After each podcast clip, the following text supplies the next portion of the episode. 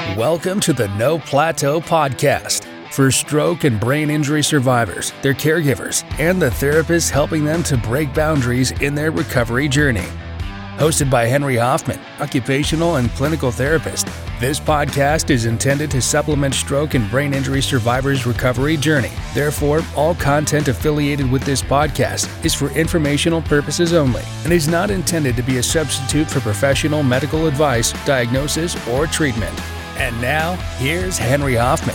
Well, hello, everyone. Welcome to another episode of the No Plateau podcast. I am your host, Henry Hoffman, and happy to be here with you today. We have a very special guest uh, with us today. Please welcome Keith Taylor to the podcast. He's not only suffered a stroke at the age of 48, but he started an awesome online coaching, mentoring uh, company that I'm going to dive into. Of course, Keith, being a stroke survivor himself, can appreciate the struggles that a lot of our uh, stroke patients go through. And we're excited to have him on. And the focus of today's podcast, of course, is to learn more about Keith's journey and his struggles and how he took those struggles and made something positive out of them and and start the new company strength after stroke which is that uh, life coaching online mentoring uh, program for stroke survivors so they can maximize their potential so welcome keith how are you ah thank you so much henry i'm doing great uh, doing really good i want to make sure i I say thank you so much. Saebo has uh, been a great company to follow, and I just follow you, and I think the world of you guys. So well, we appreciate that, and thank you very much, Keith. And, you know, I want to dive into uh, what was life like for Keith Taylor a couple weeks before your stroke. That's what I want to. I want to start there, and then we'll get into the uh, nitty gritty. Okay, sounds good.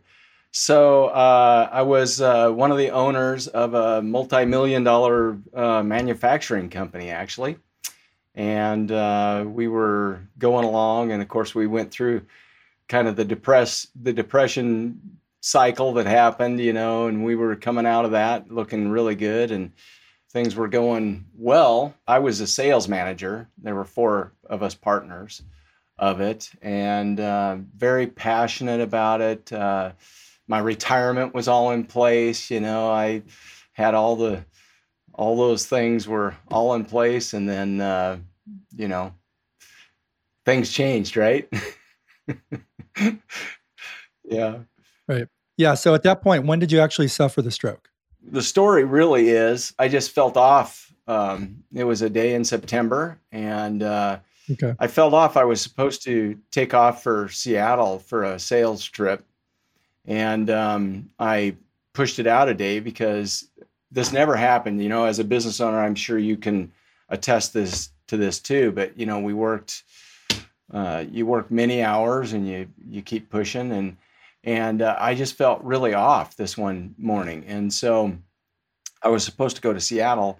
Well, I decided, nah, I, am not going to go. I'm just going to lay down and take a nap. And the next thing I know, seriously, my wife got home from work, and uh, she was like, "What the heck?" You know, and I'm I'm laying in bed, and and the day got away from me, and and but I could I just thought I was sick, you know. And so she checked me out.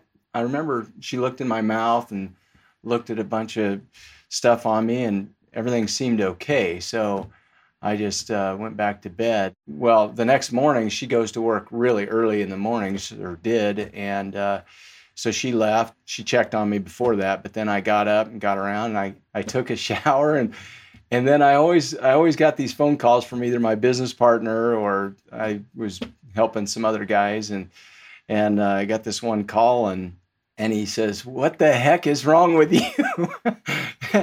and I guess I wasn't making any sense. And he said, "Don't go anywhere. Uh, don't don't head to Seattle." And the next thing I know, my wife got home and took me to the hospital, and and uh, that's what happened. Yeah. Wow, that's amazing. So prior to the stroke, you you were set up, you were doing great, you're doing uh, you know wonderful things with your job, you were thinking about retirement and, and felt secure, and suddenly out of nowhere, like life happens, right? Not your will, but life happens. What was your wife's reaction for that first, you know, four, five, six hours when she knew something was wrong and you're at the hospital? That was a tough deal. The hospital, uh, people were asking me all kinds of questions and I thought it was hilarious. I was laughing and and uh, I couldn't answer. I, I remember specifically one question was, What year is it?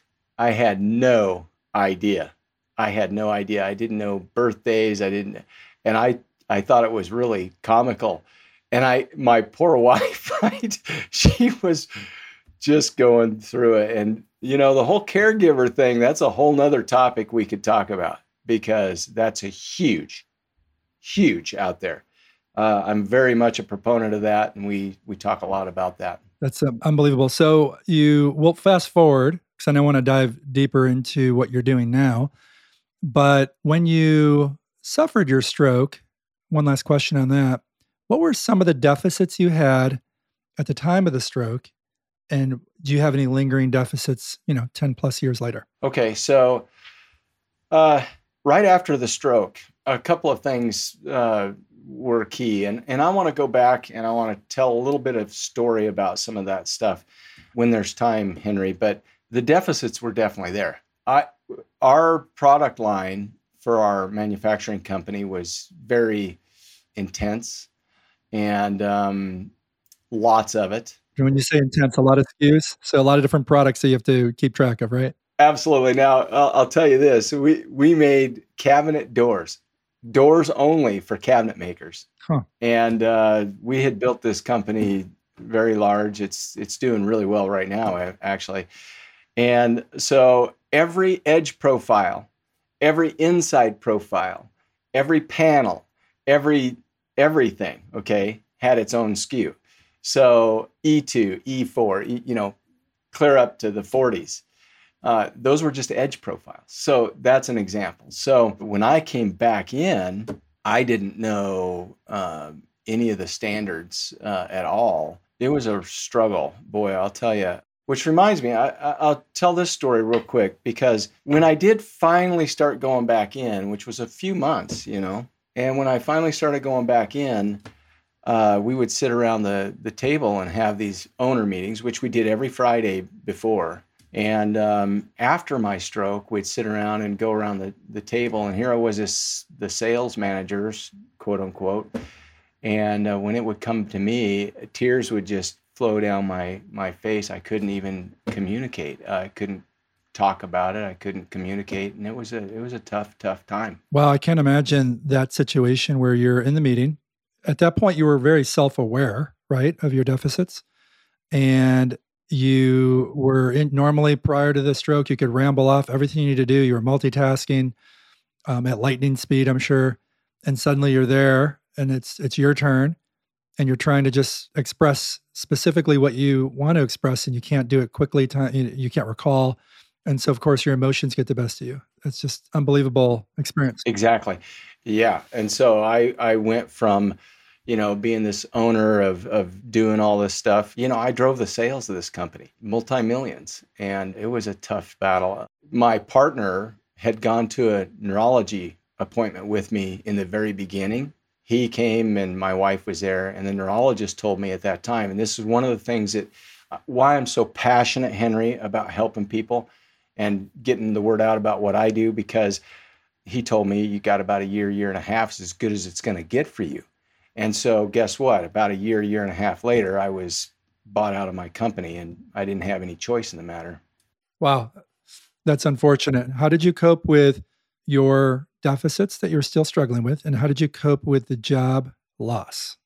Well, let me back up. If you don't mind, let me kind of tell a little bit of a story because sure. when all, all these things were going on, and my wife goes back to work, right?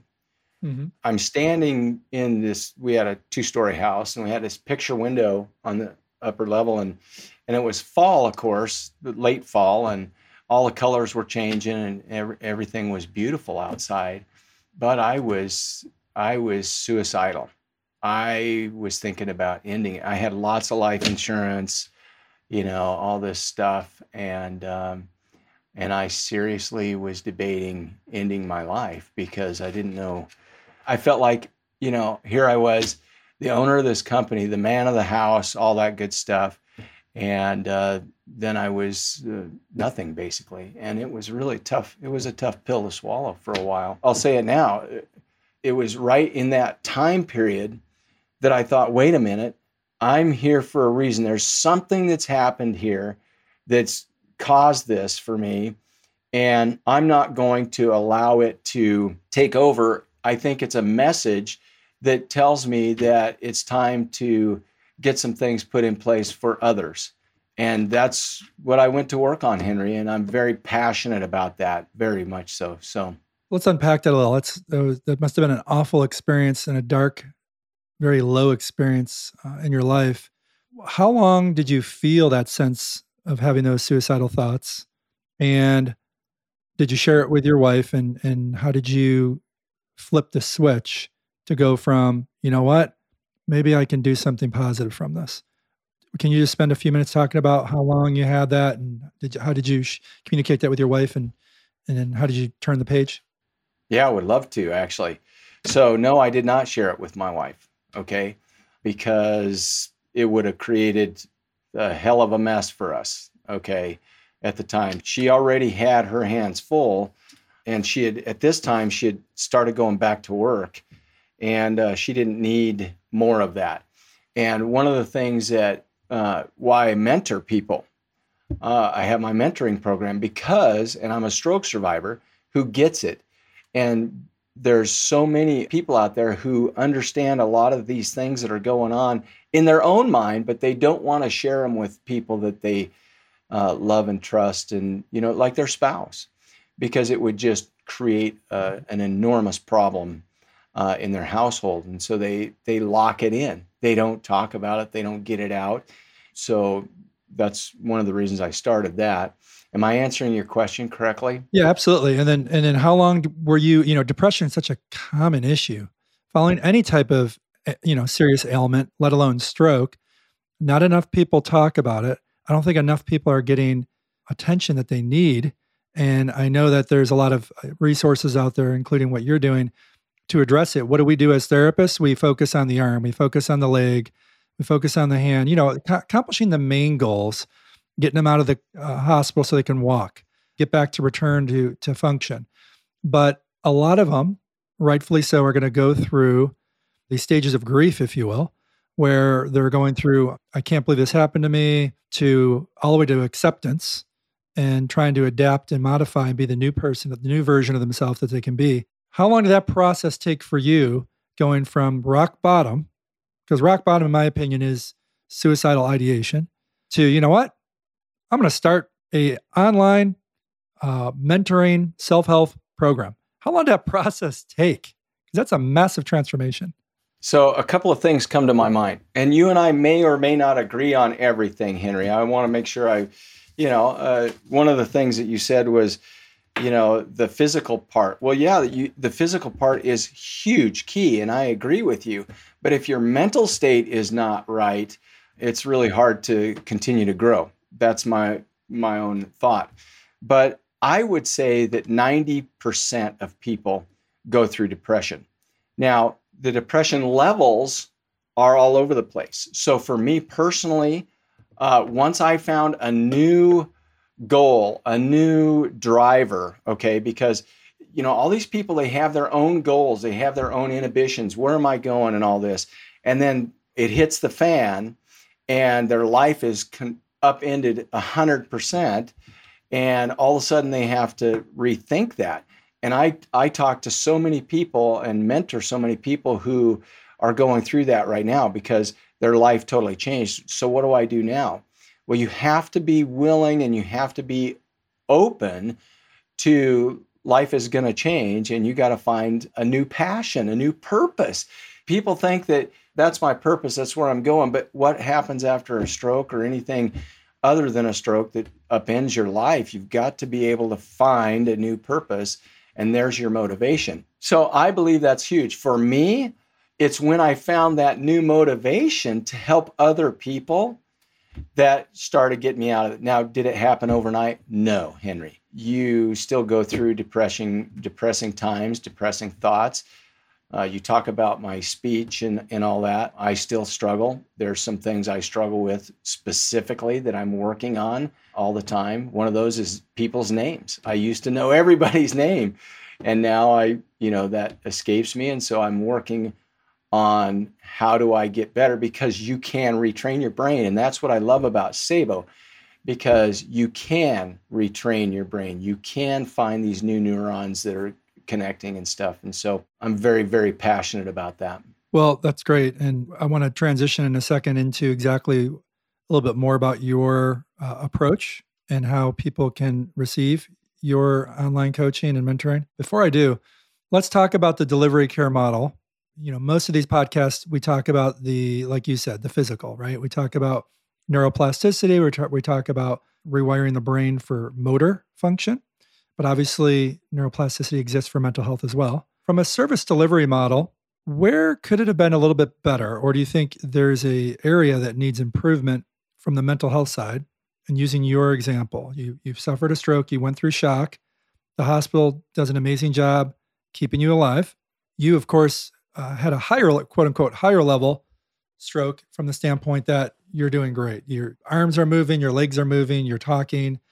You have um, you know n- no significant issues cognitively. So you're one of the good good stories uh, as as a lot of stroke survivors would say. But what we don't see is how was the actual interventions handled when it comes to mental health? During your journey you already had otpt speech.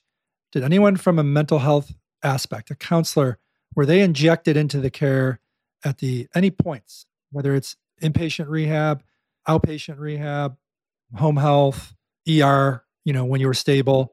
Is there any at all? Isn't that amazing? There was absolutely none of that. And my wife reached out to some people. And luckily, we had a friend who worked at a huge hospital in Portland. And she was like, What? Let me do some work. And so she found me a therapist. And but it was a PT, it was a physical therapist that I went to. Now, I say that, but maybe she was OT because I worked on some other things as well, not just physical. Yeah, what usually happens, Keith, is you know a social worker sometimes steps in and, and tries to play that role as a counselor as well, because they do have a lot of training in that area. But it's really crazy to think that how much it's ignored when it comes to because um, your outcomes, your motivation, your chances for more recovery. It all starts with, you know, having that core belief that you can actually improve. And you have another way you're gonna have that belief is if you're mentally you're feeling okay, you're not depressed. And it's it's okay to be having struggles and it's okay to be frustrated. If you're paralyzed from depression, you mean mentally paralyzed, it's gonna be hard to rewire your brain and, and improve in all those other aspects. So you feel like that onboarding team really needs to have a mental health professional. And then for a lot of these cases, it's the social worker. But I truly wonder how much time is really spent, sounds like none for you, on, hey, Keith, this is what you just went through. Here's what the expectations are. Here's the feelings you should feel. But good news, here's what's going to happen in the future. And it sounds like none of that takes place or very little it takes place uh, you know throughout the country. That's the problem okay? The doctors and the hospitals they all have their own agenda and they do a good job. I'm not bashing anybody. And frankly some are for profit some are not. And uh, you know they they have to watch their p's and q's. I get it. But people who have a stroke they're pushed out into into society and then they got now in today's world, yes, there's a lot more PTs, there's a lot more OT training that happens from the hospital, a lot. Uh, that wasn't the case when I had mine. At least I didn't experience that. But the mental health aspect that you're talking about, I feel like there's still a huge hole that we have to fill. We have to figure this out and help people get that filled. And maybe you're onto something more than I am, Henry, but that gap is huge and we've got to fill that gap. I agree. And so strengthafterstroke.com is your website. We'll put that in the show notes. Let's transition into trying to fill that gap with you, right? So, how many years after your stroke did you decide to create these mental health resources for stroke survivors? How many years did it take did you before you ended up, you know, pulling trigger on Strength After Stroke? well, uh, what I'm going to say is I pulled the trigger on strength after stroke not too far, uh, probably three, three and a half years later. I started strength after stroke. But the whole base program, my base, which is about belief, attitude, strength, and energy, that whole program that now exists online, and can be purchased for somebody to go through on their own accord is online. That took a while. I wrote a base program. I wrote the base program and then I started sharing it with people and it was in a, a written form. And then I met with another stroke survivor and she told me, she said, this is too much too soon. And so that's when I decided to put it in a format that people can take it step by step. And so now it's a 15 module course that lives online too. That got done, gosh, two years ago, maybe not that long ago, actually. And so, yeah, I'm just kind of getting the word out of, out about it. Okay, so let's do this. Uh, and by the way, I love your mission statement helping stroke survivors discover their passion, set the intention, and execute a plan. So, passion is in all caps, intention is in all caps, and execute is in all caps. So, why don't you explain briefly how the base program works and maybe elaborate on that mission statement? You know, what it is, it's just, it's a program that helps, um, you know, people get from point A to point B and then they can retake it and stuff. But let me go into a couple things. So, B is about belief, right? And so I have these stepping stones in each one of these B, A, S, and E. And for example, telling a new story uh, is the first uh, is the first PDF that somebody has to fill out and they go through because, you know, life's changed. You've got to be able to talk yourself through a new story and, and get a new vision. In the attitude section, uh, one of the things I talk about is focusing on growth. I'm that positive guy who is always looking for something to keep moving forward. And so that's what I believe and that's who I work well with are those those types of people. So, you know, in the attitude section, uh, focusing on growth. In the strength modules, uh, there's one in there that says find your support system. I think that we need whether it's a buddy, whether it's another stroke survivor, whatever it is, we all need that. We need somebody to talk to that we can be honest with. In my other stuff, we run a men's group, we run all these groups, and we do all this stuff so that people can get out and talk about themselves a little bit without worrying about everybody else. And, and then in the energy side, uh, one of my favorite parts is I take people through a seven levels deep series. And what that does is it asks the question, you know, who are you? What do you do? It actually gets you can get emotional uh, if asked it correctly. And that's where i that's where you can come down to more of a, what's your legacy? What do you want to leave for the world? And so that's kind of it in a nutshell. So that sounds fantastic. It sounds very comprehensive. Are most of your clients stroke survivors or are there other diagnoses as well? Well, so I've thought a lot about this, you know, from a marketing standpoint, of course. And usually, uh, caregivers are the ones who buy it for their stroke survivor uh, spouse. Uh, I've seen that quite often. And then I, I have some stroke survivors who've done it. And then the mentoring part, the one on one talking, I absolutely love doing that, Henry. And that's where you can really, the rubber really meets the road on that. I love doing it, and that has an impact. Yeah, let's talk a few minutes. So we talked about the base program. Let's dive into the one-on-one mentoring. You know, out of curiosity, is there a scenario where you would do group mentoring or is it always typically one-on-one? The thought is there. Yes. The answer is yes. Has it been developed? No.